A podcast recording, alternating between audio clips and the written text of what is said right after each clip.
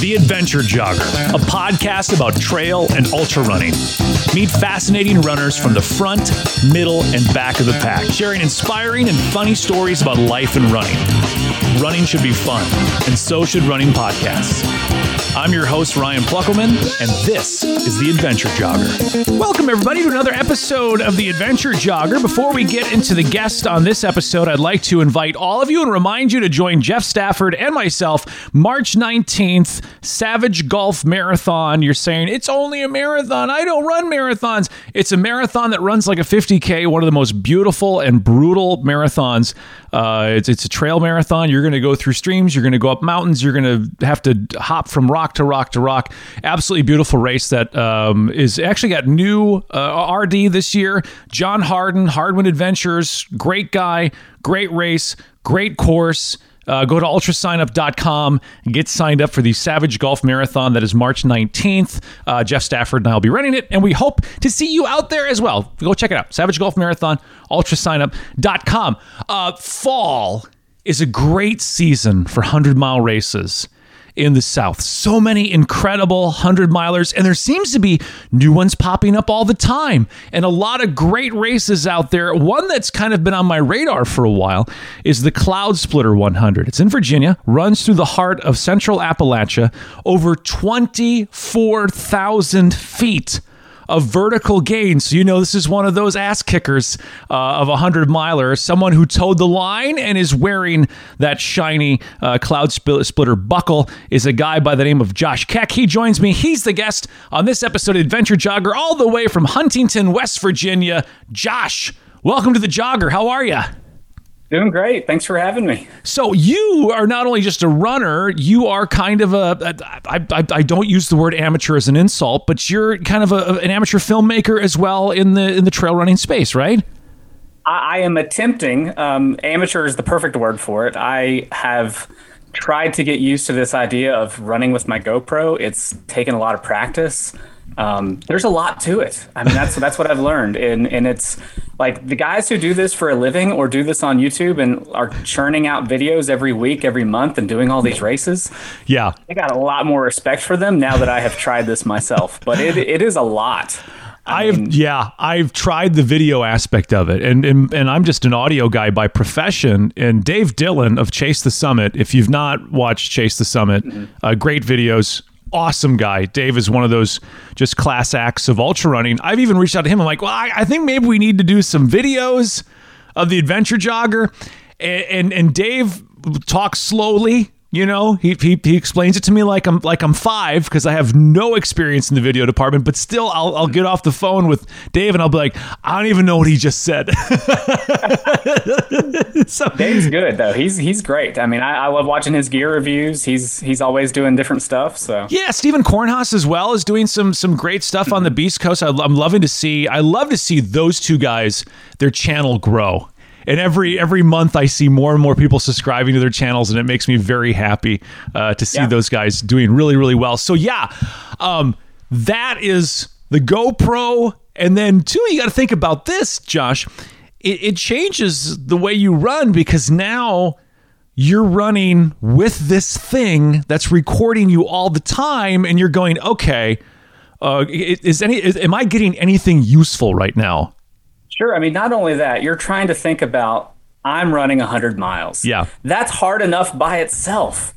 And then you have to think, okay, I'm running 100 miles with a half a pound of dead weight that's not helping me run 100 miles. right, it's right. there, and I just have to deal with it. Um, but that's that's the fun, and you, it, that's where it takes practice because it takes practice to then remember throughout that 100 mile race when you're in the good times and the bad. Okay, it's time to grab that thing out and use it every now and then. So I think by the time I was done, I think I had 100 clips for 100 miles, and yeah. it was perfect.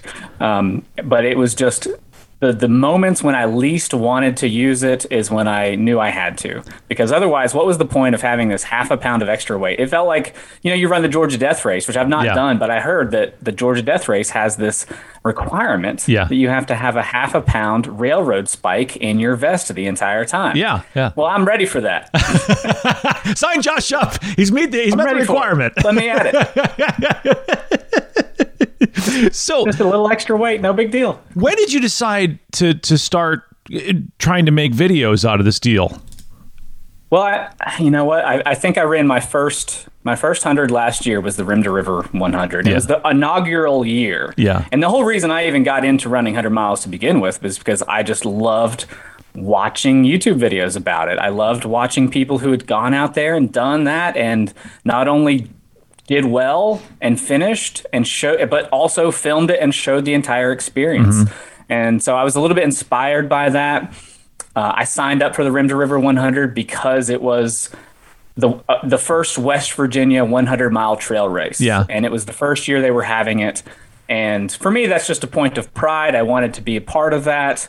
Um, I was, I knew I would be fit enough if I trained, uh, you know, long enough. Um, I scoped it out long enough in advance to where I like maybe I could pull this off. Yeah. Um, and at the same time, it being the inaugural race, I thought, well, this would be great to have a GoPro with me and film this experience and um, show it to everybody else because, you know, West Virginia has so much beauty and the New River area is one of the greatest tourist places of our state. And so, really, it started there. I wanted to document that as best as I could for other people to come and find and, and find and, and view that and it's just evolved f- since then. Um, that you know, for all year has been my my biggest video, but now that I've done the Cloudsplitter video, uh, which was ten times better in terms of quality, in terms of me actually filming and knowing what I was doing, and the editing and Yeah. putting music and like it's if you watch the two videos one you've earned your own buckle because they're both very long but two you'll see the evolution of what's happened over the last year in my skill set as, as i've practiced this um, you know i've watched other people's race videos where they'll be 15 or 20 minutes long and most of it is them driving there or their their recap after the race Right. you know, I want to see. I want to see the race. I want to see the beauty of it. I want to feel like I'm there with you. And uh, you know, even even some of Ryan Clayton's videos. I love his videos, but some of his earlier ones, you can look at those and see how he he gave up filming. He just said, like at mile 50, I gave up filming. I put my camera away. I knew it was survival time. It was Right, time to right. take take that out of the equation and just get to the finish line. And so that's always in the back of my mind as I'm carrying my GoPro along with me. It's like, is this is dead weight. It's not helping me do this race. Right. but It's something I want to do. It's something I want to practice with. And so that's that that's something that even if I'm going out for a 20 mile training run and I'm not even using the thing, I might still carry it with me just to get used to that feeling. Yeah, and have so it- it becomes natural. Have it always there, uh, Josh. Before we get too far into our discussion, uh, your YouTube channel, where can go people? Where can people can go watch your videos? Just my name, Josh Keck. Okay. So yeah, real simple. Look, Josh. Look up Josh Keck, and if there's more than one Josh Keck, look for the one with the trucker hat. There you go. Look for the one with the with the Cloudsplitter video where he's just hunched over in a lot of pain and it looks like a looks like a Halloween thumbnail, black and white. Okay, it's not it's not your normal fun, vibrant, colorful thumbnail. You know what's interesting, and, and I love, I I really love the, the the way we the way the world we live in right now, Josh, where through technology, there's so many options for for people to create and share stories. Um, you know, podcasting was kind of the, the the tip of that, and with video and especially cameras getting smaller. And with editing software being something that you don't have to spend a fortune to get, I mean, there was a time when if you wanted to do what you're doing now, your you know your ten thousand dollar camera that that weighs fifteen pounds, and you're you're you know you're you're ten grand into licensing fees to to edit the video. Where now Yep. you know GoPro's making some very good uh, pieces of equipment, and other manufacturers as well. And then you buy a MacBook or or any laptop, and you get some pretty decent editing software. It's really cool that this is a, this is a, a, a new world we're living in where you don't have to be a professional, you don't have to have a polish to it. Um, you can have some real honest stories being shared. Now, I will say there is a space for both of them. I think uh, Jesse Kokatek does incredible videos. Uh, Yeah, man, oh Manischewitz, he is the Billy Yang of the Beast Coast. What he puts out uh, month after month is absolutely brilliant, and I love it. I, it's so there's such an art to it, but the rawness to something that you're doing uh, when, when it's like, oh crap, I'm at mile 50 and I'm miserable. I'm going to take you along in this experience. It's kind of, it's kind of almost my preferred race report in a way now that you can kind of, you you know, reading about the, the beauty of, of of the terrain is one thing, but seeing it out there with you, that's an entirely different thing, and it's really pretty damn cool.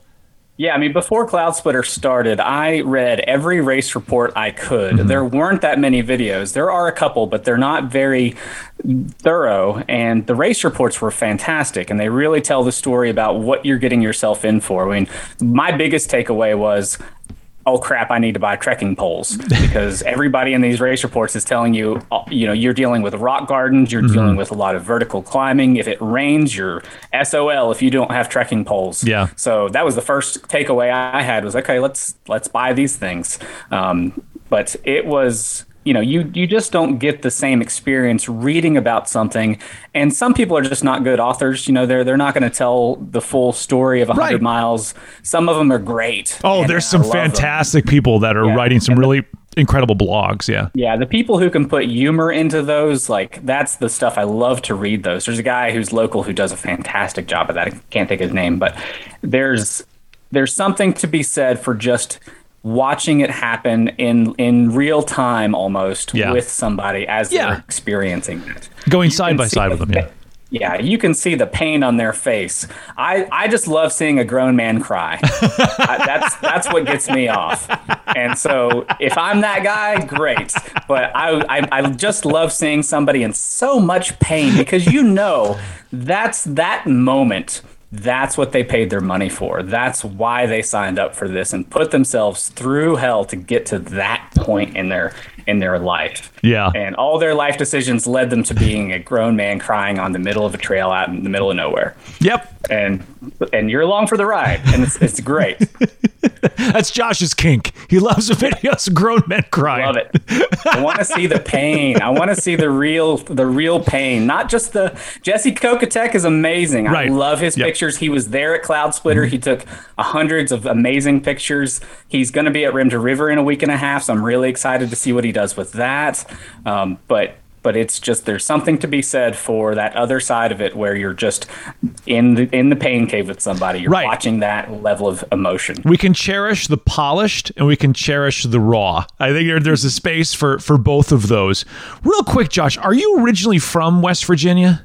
Yeah, yeah. I, I grew up in Barboursville, West Virginia, and uh, which is almost as east uh, of West Virginia as you can be without going into K- Kentucky and Ohio. Okay. So it's like you know West Virginia. Everybody asks me, "Oh, you're in West Virginia. You must be used to all the mountains." Uh, not really, not really. Like the biggest mountain I have is maybe a third of a mile. So it's it's you know I have to train as if I'm you know just just as hard as anybody else. I don't have these great things right in my backyard. I have to drive two three hours to get to uh, anything more than a mile climb. You know, so so to speak. I've got the same thing. People assume that I'm from Tennessee, so that when people think of Tennessee, they think of the Great Smoky Mountains, uh, Yeah. which I mean, you couldn't ask for anything better.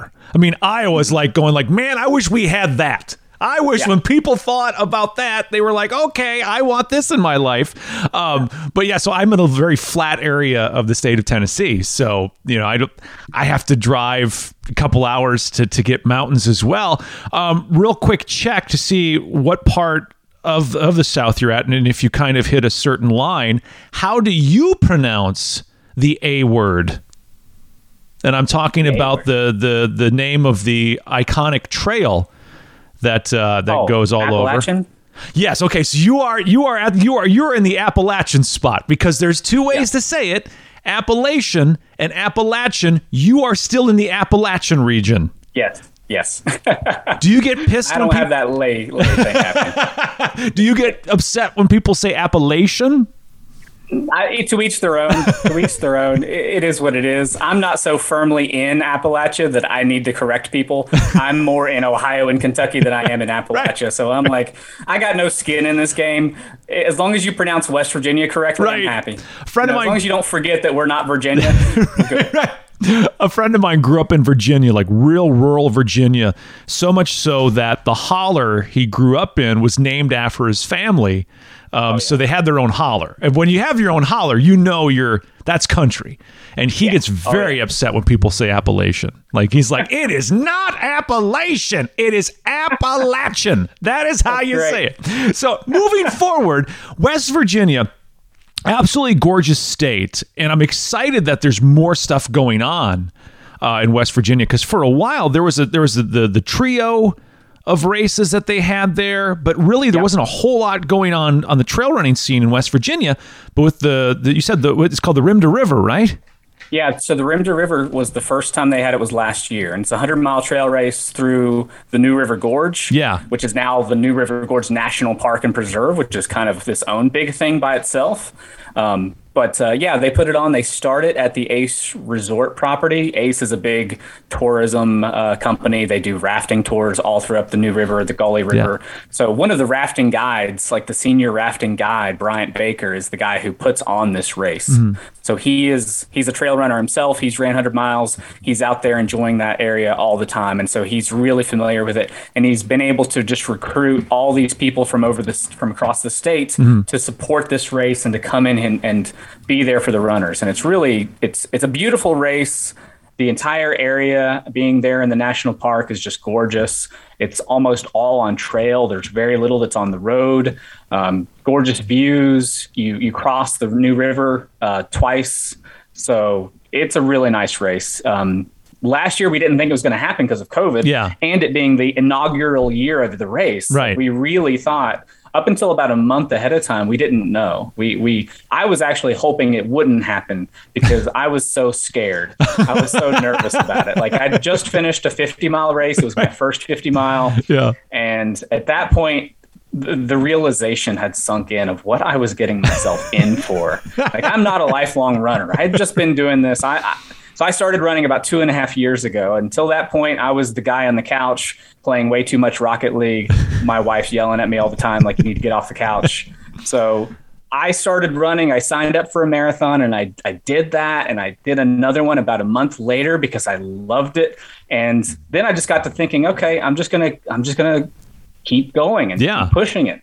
And so when that came up and I, I signed up for it and I, I, I really didn't know. I was so ignorant about it. I didn't know about all these 100 mile races that were happening. Yeah. I just knew that this one was happening close to me where I could have support and I could go and train on those trails. And it was the first one, and I could film it, and I could be like the Kerry Ward guy. So that was all like really motivating for me. Yeah. We, you know, so that's how that went. And it was a great race. Um, but uh, this is the second year they're having it. And since since they don't have the same COVID restrictions, they've actually got more people running it this year. I think almost 250 people. Nice. So it's going to be a big size race, and they're all going to start together this time instead of doing those waves. Right. So it should be a lot of fun. I'm not racing it, but I am going to help uh, do the course marshaling and sweep the course toward the end. I, I didn't think it would be smart to sign up for that after Cloudsplitter because that's too close together. They're about three weeks apart. Yeah, give, give yourself some space. Um, it says a lot when a first year race can see so much success that you get 250 people to run it the next year. A lot. It takes races a long time uh, sometimes to build. A, a, decent following because people are like, ah, first year race. I don't want to get to the aid station at mile 75 and they're like, oh, we're out of water. We're out yeah, of water. We're yeah. out of food. Um, but it seems yeah. like like like really uh, knowledgeable people getting into the race directing scene and, and yeah, having they, those great. They got off races. on the right foot. Like yeah. the first year, they had they capped it at 200 people, mm-hmm. and I know not 200 started, but 200 did register. They did have a wait list for the first year. Yeah, and that was kind of a big thing. Um, I know about 140 people finished, but the Facebook group that they put together was really nice because everybody got to talk to each other. Those of us who were close, who would actually be able to go out on those trails, we'd share our Strava so people could see what to expect yeah. and share pictures. And so there was a real community just focused around this one event. And um, that was really special. So a lot of local people end up running it. You know, from from West Virginia who have never ran a hundred mile before. It was it was several people's first hundred, and that was kind of cool. So it's so cool to see, and I'm sure people are like, yes, we've had trail running in West Virginia for a while, but it's starting to see seem now like West Virginia is putting itself on the trail running map, and you're kind of at uh, the, the beginning of a really great future for West Virginia trail so. running. Yeah, yeah. We have a lot of things happening, so I'm hoping that there's more races come up. Um, there's a clothing company, Roman Run Company, just had their their first race. Um, so it's you know a clothing company is now having races, which is awesome. Um, the, the Rim to River people are having more races than just Rim to River. They're going to have a 50K in February. They're going to have, I think, 100K at some point in a really remote area of the state that's never seen a race before. Yeah. So, I mean, it's, um, it's a lot happening. It's, it's exciting. Very cool. So, all of that, can give you a little bit of backstory there? And now let's talk about Cloudsplitter.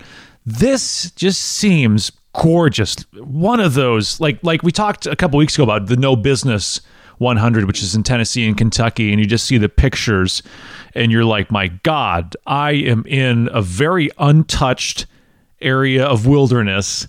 Uh, there's not a whole lot of sounds of, of, of technology and people around. You are in the middle of nowhere, and Cloudsplitter seems to be very similar. You're in the yeah. middle of nowhere, beautiful nowhere. Mm-hmm.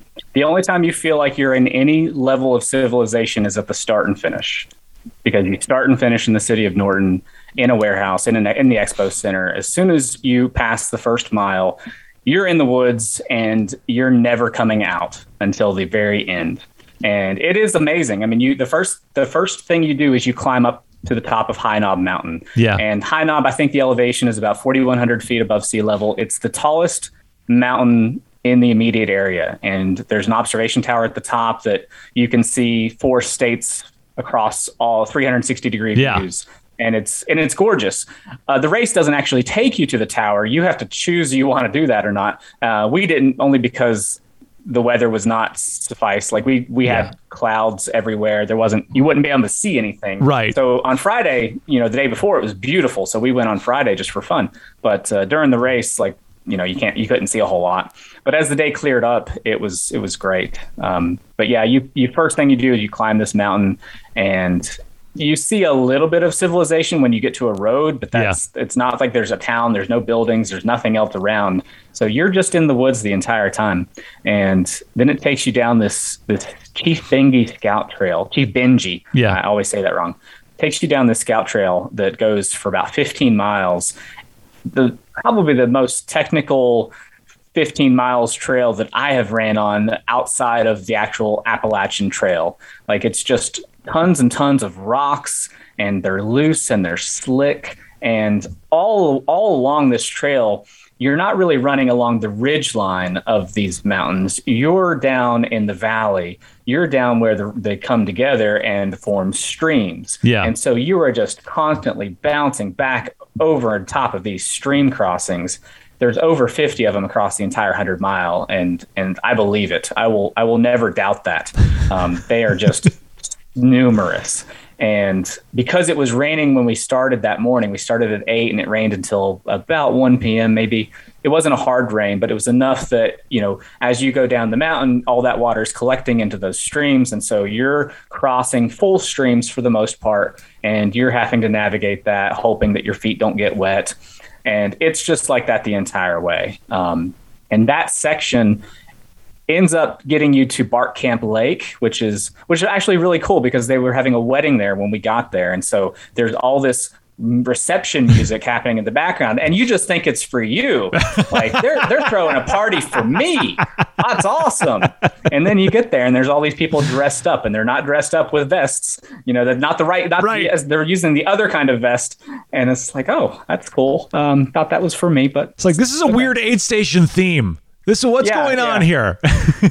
exactly. Like I'm sure they got some really interesting wedding pictures. They're going to have those forever. right. A bunch of sweaty runners in the background of all their pictures. yep. yeah, beautiful lake, bunch of sweaty runners. Right. So, but uh, from there, it's kind of interesting because you're at Bark Camp Lake, and then you have to do this one out and back section, and it is awful. Just be, it, there's no elevation to it. I mean, you're not going up or down. It is just stream crossing after stream crossing, creeks on creeks on creeks, and it just slows you down Yeah. so much. So there was there was so much of this race that I was unprepared for in terms of how slow I was going to have to go, not because of the elevation or or because it was raining, but just because of the way the trail is, the terrain, and it was frustrating at times because you know I had in my pace chart that I thought I'd easily be able to hit this top this target time on these segments and never never could hit those. Um, not because i was out of breath or gasping for air but because going faster meant possibly hurting myself possibly falling and tripping and i'd already done that a couple of times early in the race and so i was like being extra cautious by the time i got to this section um, but but Cloudsplitter is a different beast i really thought it was going to be more scenic in terms of you know the name cloud Yeah, Splitter, right, yeah. in the clouds you're going to see all these mountain vistas no, no. Cloudsplitter is a grind. It is. It is a. It, it is just. It, yes, there's mountains. Yes, there's elevation. There's plenty of elevation. Don't get me wrong, but it is more technical than anything else, and it just never stops, and it just keeps on coming at you. So, Those technical races are, you think they're a great idea. And at some point, you're just like, I just want, like, can someone get out a rake? Rake Yeah. up all this stuff? can somebody put some mulch down? And it usually happens mm-hmm. about halfway. And you, you know, you're, you're getting the later miles and you're like, oh, again? I can't even pick my feet off the ground. You start falling a hell of a lot more. Yeah, yeah, you have to be real careful. So there was definitely a lot more walking at nighttime. You know, it it was almost easier to follow the trail in some places at nighttime because you've got these reflective things on the trees, and you know, as long as you can see the rocks in front of you and you plan on going kind of slow, it's it's not so bad. Um, it's a grind for sure, but it's it wasn't too bad. You were talking about a pace chart early on. I've always been really impressed with the people that have those pace charts and don't throw them away after the first 25 miles. yeah, I threw mine away after about the 40 mile point. I, I was on pace for 40 miles and I was going smooth. But as soon as I saw what I had planned for myself after the 40 mile part, when we at 40 miles, you climb back up to the top of High Knob. So you're Yeah. back up at High Knob and you have to go back down the Chief Benji Scout Trail again for not all the way, not as far as you went the first time, but all the way to Bark Camp Lake and then back. And Yeah. so you'll be from mile 40 to mile 63, you'll be back on the Chief Benji Scout Trail. And I had just really overestimated my abilities when uh, when I built that pace chart. it was pretty obvious from from the moment I, I saw that at mile 40. It's like, yep, that's not happening. You should give me an extra half an hour from here on. Everybody And needs that half an hour grew to an hour, grew to an hour and a half. that's some people we need to call that uh, you know, our running could just be called grossly overestimating our own abilities. pretty much pretty much you know having had having had run a hundred mile f- before at least once Yeah. I, I thought i had it dialed in I, I I, I had addressed a lot of the issues that came up in my first hundred. You know, the nutrition was going great. I felt good. The energy was good. But I could not have prepared for just the level of pain on my feet because mm-hmm. of the technical nature of the trail and because of how wet everything was and how your you know your feet are just soaked the whole time. And then the ankle started hurting, and it's just all new set of problems. You know, all the old problems, those were fine. I'd fixed those, I'd addressed those. Whole new set of problems. And so next time I do 100, hopefully I'll be that much more prepared. Well, every time I think every time you you learn something new, whether it's about you know what your body can do at a certain point, what nutrition works for you, that sort of thing. I think you always learn something new, and if you and if you're able to dial it in and be perfect at it, would it be fun? No, no, not at all. There, there. That's what you get your money for. I mean, that's that's it's that level of pain, that uncertainty of whether you're going to get to the finish line. For me, that's what gets me off. Like I, I like to be pushed, and I want to feel as if it's not a guarantee. Like if I want a guarantee, I'll go run a 5K or a 10K. Right. 100 mile, nothing's guaranteed. That's the truth. Okay, now you throw in the added difficulty of okay, I've committed to filming myself Right. do this thing. Right.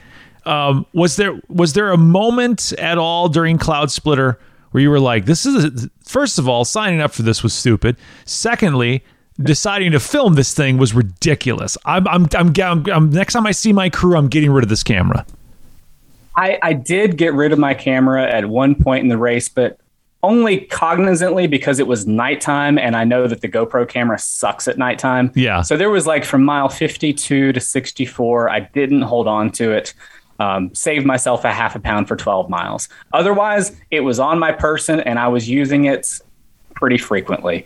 And I really, because of how much I'd practiced with it, I mean, you go to my YouTube channel, you're not going to see that I practiced with it. I didn't upload a lot of stuff. Right. But I have tons and tons and tons of video that I just took on my training runs just for the sake of practicing it Yeah. because I knew when I run this, I wanted to be, I wanted it to be second nature to me. Um, Rim to River did not go that way. Rim to River, it was a dead weight for a long time because the GoPro was not a good idea, and I was not prepared for that. But at Cloudsplitter, I was I was committed.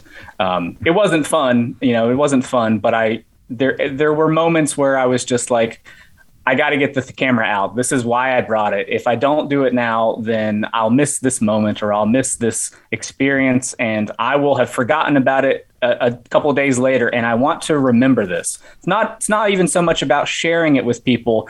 Yeah, I like sharing myself crying on the internet. That's great. you can only do so much of that before you get a reputation. But I Right. wanted it for myself. You know, I Yeah. wanted to be able to watch it again myself. And so that's that was my motivation. I, I'm more selfish than anything. I, I wanted to see this experience over and over again because it's such an amazing time. Like you, you train all year for this. You know, I'm not doing a whole bunch of 100 miles. I'm just going to do one or two a year. So I want to remember it. And I want to have something to help me remember it other than just the belt buckle. The belt buckle is great, but I want to I want to see it again. I want to experience it again. Yeah. So I had plenty of motivation to just hang on to that thing and keep using it and hope for the best and hope the battery didn't die and and it worked out. Um, but it did take a lot of practice. It's not something that I think you you can just easily pull off. You should if if something you're interested in doing. You should practice that. It's a lot. There, there's a lot more to running 100 miles and filming than you might think. Right, because you you have something additional to add to add to your mind all the time. Like, oh, I need to film this, or I don't want to film this, but I have to. Um, so, I, spoiler alert, everybody. Josh did finish Cloudsplitter, um, and, I, and and Josh, you are you are a definite middle of the packer, and I say that in a, Oh, yeah. a loving way. Twenty four, yeah. twenty fourth overall, thirty two hours finish, right? 31 hours and 34 minutes. I rounded up to the nearest hour, so 31 hour finish. How long did you wait after the finish to start looking at those video clips that you took throughout the race? I did not do anything that night other than drive home. My my wife drove me home. I was, you know, it, was cold the entire time. We're in the mm-hmm. 50s and 40 degrees. At one point, it's it's below 32 at the top of High Knob. That's in the video. I'm freezing cold. That's that's my lowest moment when mm-hmm. I think this is probably going to break me. If anything is going to break me, and um, so I was freezing a lot of the race. It was very cold the entire time, and so we once we got into the car and made the way back home, we only lived three hours away, so it wasn't a long drive. Um, I just put this gigantic blanket around me and tried to sleep. And then when I got home, that blanket did not leave me. Uh, and really, the next day, I was none, I wasn't able to move a whole lot. Like my ankle had been pretty pretty banged up.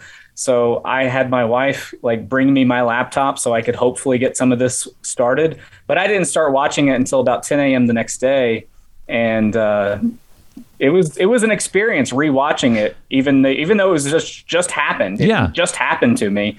But like seeing myself at the start line, all happy and smiling and laughing, and now looking at myself and curling up in a ball in this giant blanket and my ankles swollen and my feet hurt.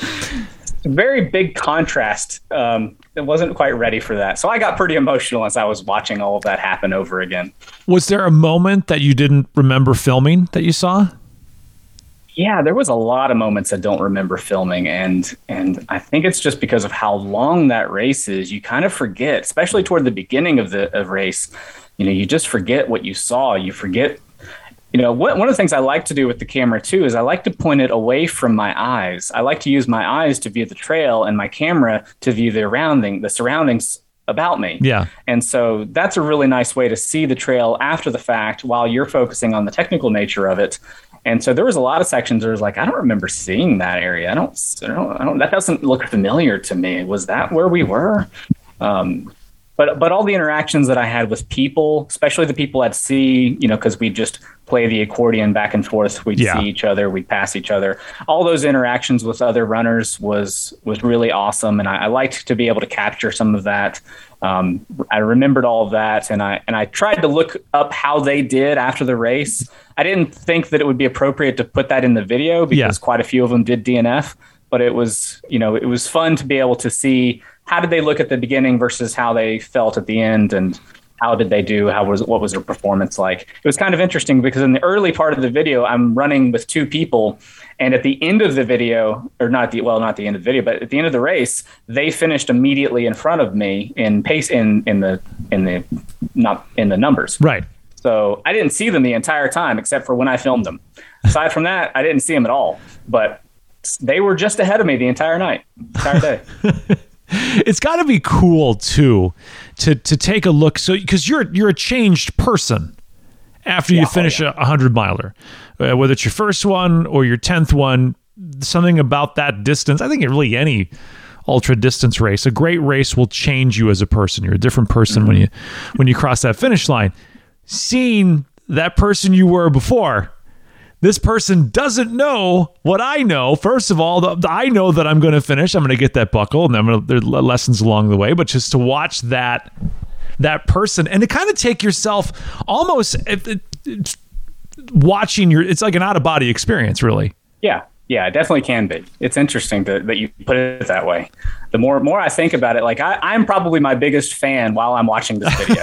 like I, I, I'm not thinking about how did I feel at this moment. I'm watching somebody else. Yeah. and, and that just looks like me and doing this thing, crazy thing. And it's like that that was me but i don't feel that way when i watch it. And it's so cool. It's it's it's a special thing. So I, I would definitely recommend anybody who's never tried to to film themselves running a race just just try it and see what it's like because I want to watch it, uh, and I'm sure that you will enjoy watching it after the fact because it's it's really interesting to to see how you how you handle things. So Do you use the the pole? Is that the little pole thing that they give you for yeah, the GoPro? yeah, it's got a yeah. Usually on my training runs, I actually have a much larger one that I'll take with me because it can expand quite a bit further. Yeah. But during this race, uh, I use the shorty. I think is what it's called. And So Okay. the shorty is great because it actually can zip up in my vest pocket, and then I can just pull it out whenever I need to, zip it back up when I don't. Um, there were like a couple of cases where I hit the aid stations, and at the aid stations, I tried something different that I hadn't really practiced, but I I tried to go in with it zipped up in my vest. Yeah. And so you could see my hands. So both hands. look. so it's kind of like a first person view. If you've Yeah. ever watched the movie Hardcore Henry, it's Yeah. kind of like that. Yeah. Um, except less hardcore. Right. That that was kind of a fail and, and a success at the same time. Like it worked great in the first aid station at High Knob. As soon as I got to Edith Gap at the second aid station, my GoPro flipped out and it and I didn't hear it fall under onto the ground because it fell into this giant mud puddle. So a couple minutes later, I had to go back and start finding my GoPro, and that was not fun. You don't want bonus miles in a hundred mile, but you really don't want them because you're just trying to film it. right. That's you know, you're you're doing yourself even more harm, even more of a disservice. It's bad enough I'm taking this half a pound thing, but then I just dropped it. Now I have to go back for it. What, what I think is so cool about the, the videos and how GoPro is, is really making it easy for people to, to share their own stories uh, visually is the, the technology now that they have that makes the pole disappear. Oh yeah, yeah. That, That's something I'd like to try. The GoPro Max angle, I think, does a really good job of that. yeah, there's going to be a whole bunch of videos in the future. People are going to go, my God, they had cameras floating above them. Where'd that think- technology go to? Yeah, I think the next evolution for me is like probably going to be a drone so that I can start to get those scenic shots. Now, if I take a drone to a 100 mile race, that's next level of commitment. And That is. You can expect my time is going to suffer as Quite a bit. Quite a bit. That's next level. I, But, uh, I I found a drone on the clearance. Uh, it's a little toy. It's not like a serious drone. Like uh, my buddy Joby Williams has this incredible drone that he can fly all over the place. Got cameras. This doesn't have any cameras on it. This has got like five minutes of flight time. It's a little tiny drone, but it's so much fun. Mm. But seriously, you can't do you, you can't do that race at the same time. I can't even do it in the backyard without it crashing into the fence. I've never used a drone before, but I'm so excited to try one someday. I just think it'd be fun, especially okay. like, maybe not for a race, but for a training run or something like that. Or if I'm at somebody else's race, like I'm Right. going to go to Rim to River in a week and a half, like that's why I want one. That's what you get it for that reason, and then you get it for the opening and closing shots of your video. You know, Yeah, like like yeah, that sounds good. Cloudsplitter. mm, You just kind of take a good video of of the overhead of the trail and that kind of stuff. That's what you use it for. But unless Yeah. they have drones now that'll just follow you around and you won't even have to do anything, they just stay five feet They above do. you at all times. Do they have that They do, now? but I mean, it's not going to help you in the middle of the woods in No. Cloudsplitter. But No. if you're in a, if you're out west, you know, if you don't have any, if you're in a big open field, like sure, it'll follow you. people are going to hate you if you've got the follow you around drone and people are trying to enjoy nature and all they hear is That's a good point. Good point. I'll be getting a lot more dislikes on that video. Yeah, you're not gonna. Yeah, it's not gonna be your your your, your best video overall. Mm-hmm. What, what are you looking to do in, in the future? You got big races coming up, um, big ideas with videos. What's the future hold for? yeah, I mean, uh, Josh Keck? Rim to Rivers in a week and a half, so I'm going to volunteer there. I'm going to hopefully film a little bit of that and just watch other people suffer. I'm pretty excited to see other people suffering for a change. Um, and then in March, uh, I'm going to do one of two things, and I don't know which because one I'm on the wait list for. Mm-hmm. But in in March, there's the Ohio Backyard Ultra. Uh, I'm on the wait list for that. It sold out within I don't know 15 minutes. Yeah. It was insane. That's the I- I hottest new realize- ultra format is the backyard format. yeah, yeah. And what's interesting about that is I don't think anybody has filmed that from a first person raw perspective. And I'd love to do that. Yeah. I'd love to be able to go loop after loop after loop and film people's progression into madness and see how far I can push myself mm-hmm. while also seeing how they are doing. And I think that would be such a cool format to film in. Yeah. You can you can start every 2 minute video 2 minute clip is going to be one lap and you can say what lap you're at in the text and show people and you can just fast forward through all Mm-hmm. that pain and emotion and, and that would be really interesting in a hundred mile like you're kind of you're kind of limited to yourself you know you can't Right. just film everybody around you you unless you're going to be running a hundred mile with a group of people the entire time Right.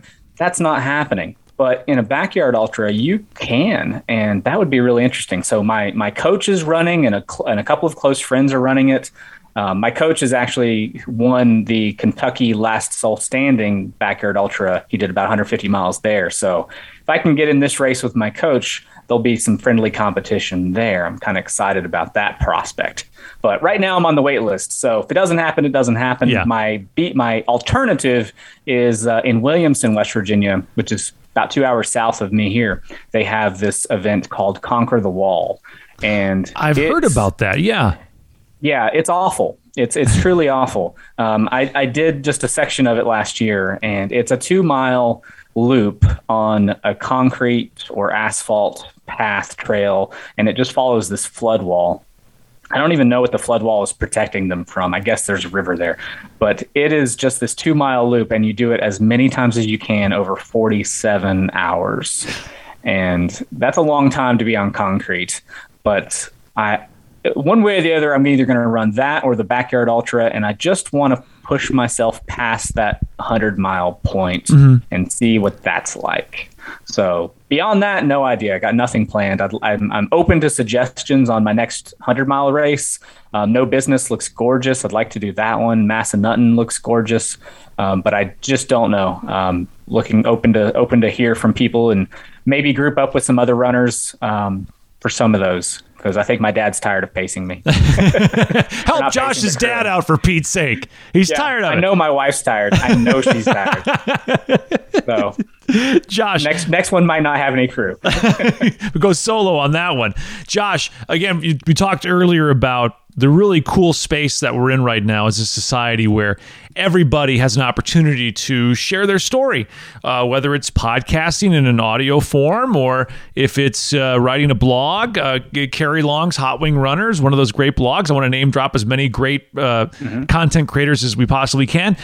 You're you're doing it now. You're on the raw side of, of the video. What is if someone wants to just give it a go? And it's like, you know what? I, am inspired by what Josh was saying. I'd like to show some people some races and just kind of give this a whirl. What do people need to get? Like, what's the, the piece of gear that you'd have to have to do this and do it right?